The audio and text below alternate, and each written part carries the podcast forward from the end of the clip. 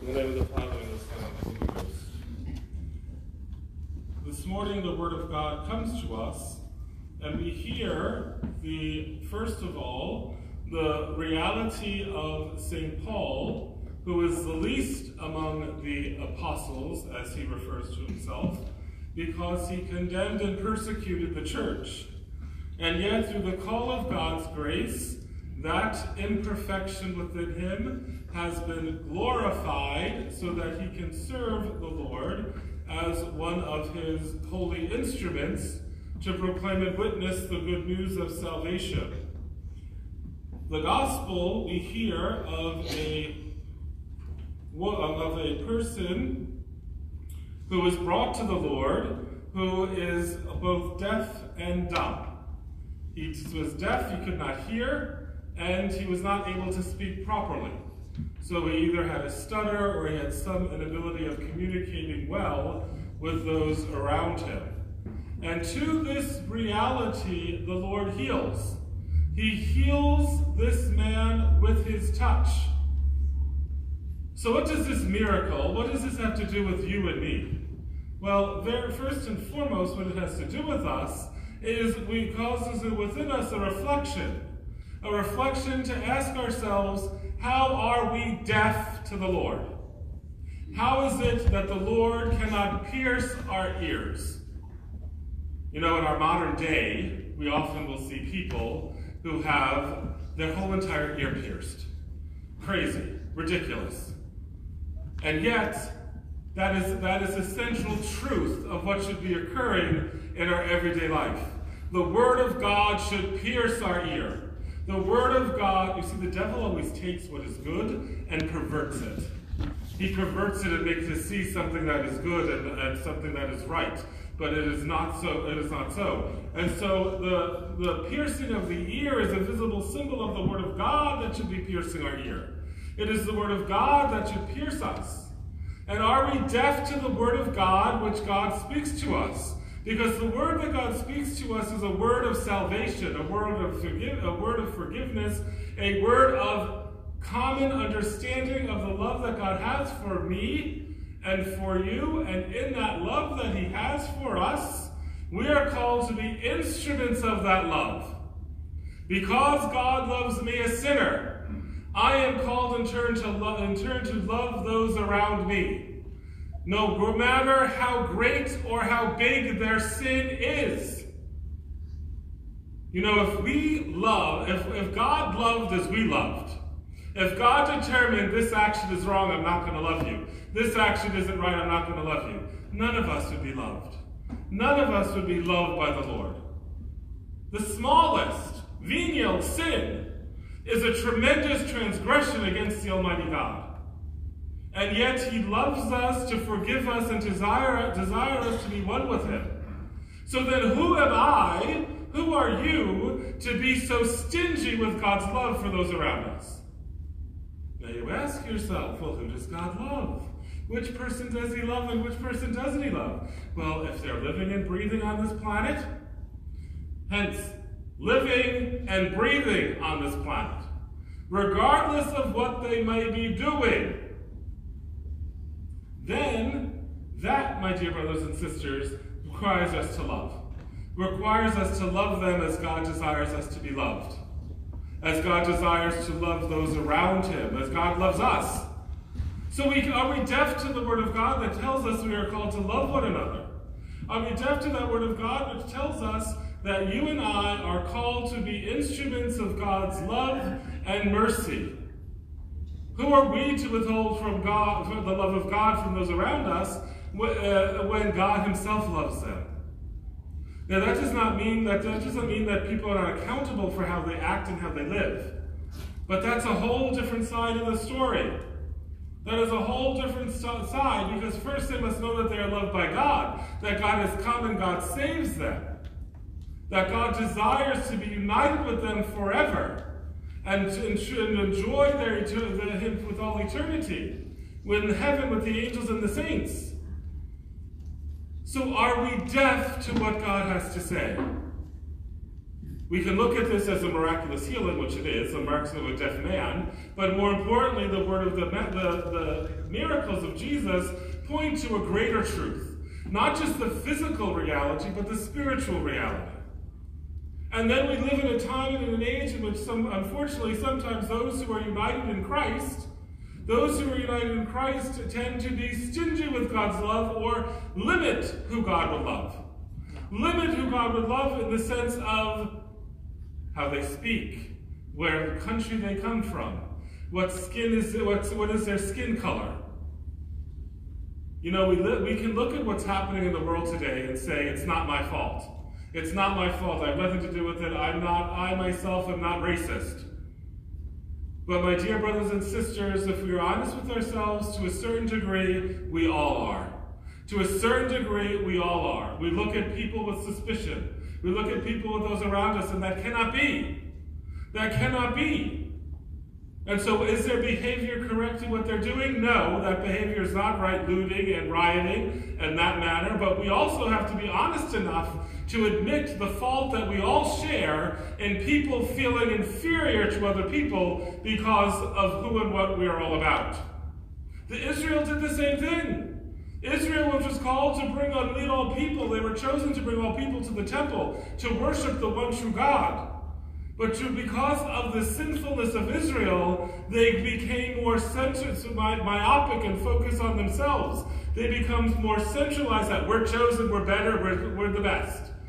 Tough on you, God loves us more. Is it not just hysterical that Israel would think that? But be careful, how often do we think that? How often do we think that? You know, I mentioned in the last, in the, previous masses, that it, fit, it is fitting in this homily also, is that in this area of Brooksville, as we all know, this is very historic for the Ku Klux Klan, the KKK.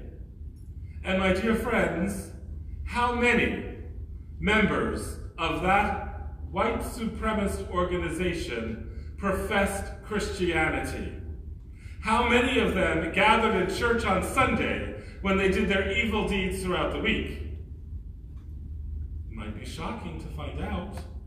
Might be shocking to find out that the majority were Christian. The majority professed their belief in Jesus Christ. And so therefore that, that is that is unconscionable. That is that is horrific that someone would profess Jesus with their lips and live a life contrary to that. And so, therefore, we have to be honest and look in the mirror of the Lord. We have to look in the Lord's mirror and ask ourselves, and say, am I deaf to what the Lord wants to speak to me? Am I deaf to the Lord's communication to me? Am I open to hear the Word of God? But that, that indicates, my brothers and sisters, something that we have to be mindful of that you and I must read the Word of God. We must immerse ourselves in His Word to hear Him speak to us, to hear what He has to say. We have to listen to the magisterium of the church, the Pope and bishops in communion with Him, who indicate and share with us the truth of God's faith, the truth of belief. Whereas we hold that the church is infallible and indefectible when it comes to the teaching on faith and morals, the church cannot be in error. In faith and morals, we assent with our mind and our will this reality. This is what defines us as Catholics. This is what makes us different from the other Christian denominations. But now, the, this man wasn't just deaf, he was also mute or had a speech impediment. And so, therefore, the Lord heals both his hearing and his speaking. So, how are you and I proclaiming and speaking the Word of God to the world out there? How are we manifesting the presence of Jesus with our words and with our actions? Coming to church is important, don't get me wrong. But if all we're doing is coming to church and praying to God and not living what we profess in this building, shame on us. Read the newspaper, turn on the news, and look at the world in which we live. Why does the world look like this? Because you and I, as Christians, and all those who profess to be Christians and believers in Jesus, are not doing what we're supposed to be doing. We are not speaking the truth in love. We are just giving in to the ways of the world. And we're just looking and throwing a pity party. What can little I do? It's only just little me. What voice do I have? There, but for the grace of God, go I.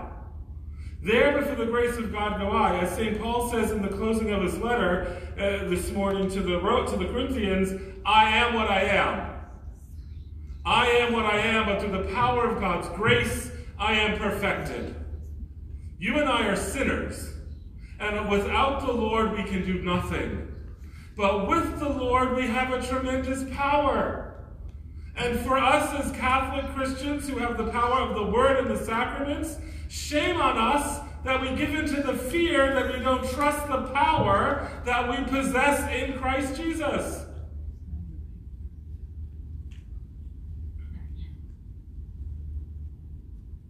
This morning, the miracle of the Lord, the miracle that the Lord performs on this deaf and mute man, is an indication to you and to me that the Lord wants us to hear his word. He wants us to live his word. He wants us to speak his word so that all people may come to know that Jesus Christ is Lord, that Jesus Christ has come out of love for us, out of mercy for us, to save us and allow us to be with him forever in eternity. The gift of eternal life with God, the angel, and the saints is not something that we are to hoard and keep to ourselves. It is something in which the Lord, who has created each human life on this planet, desires to be with him forever in eternity. Every single person on this planet that's living and breathing, God created to be with him forever in eternity. And yet there are some poor souls out there that are clueless as to this fact. So if you and I are the ones who know it, how can we keep it to ourselves? How can we not share that good news with those around us? The Word of God is a challenging word. The life of the Christian is not an easy task. It's not just joining some fraternity or some country club. The life of the Christian follows after the words of the Lord. If you wish to be my disciple, pick up your cross and follow after me. If we are going to live what we profess in this building, if we're going to live out there in the world that Jesus Christ is the Lord, that Jesus Christ is the meaning for everything of who and what I'm all about, if we're going to live that out there, we better be expecting the cross. But then, my dear friends, look at the great company we're in. We're in the company of all those saints that are given to us as witnesses and examples. We are in the great company of those holy martyrs of the early church who gave them, who died heinous deaths, horrible, horrific, painful deaths, rather than deny Jesus Christ. Let us pray, my dear, this, my dear friends, this morning, that as we hear the word of God, we may honestly reflect in our life, and what part, when what part of me is deaf to the word of God? What part am I unwilling of God's word am I unwilling to accept and to surrender my life to? And how can I better speak and proclaim God's word, not just by my lips, but by my very life, so that all people who encounter me will come to know that Jesus Christ is Lord. Praise be Jesus Christ, in the name of the Father, the Son, and the Holy Ghost.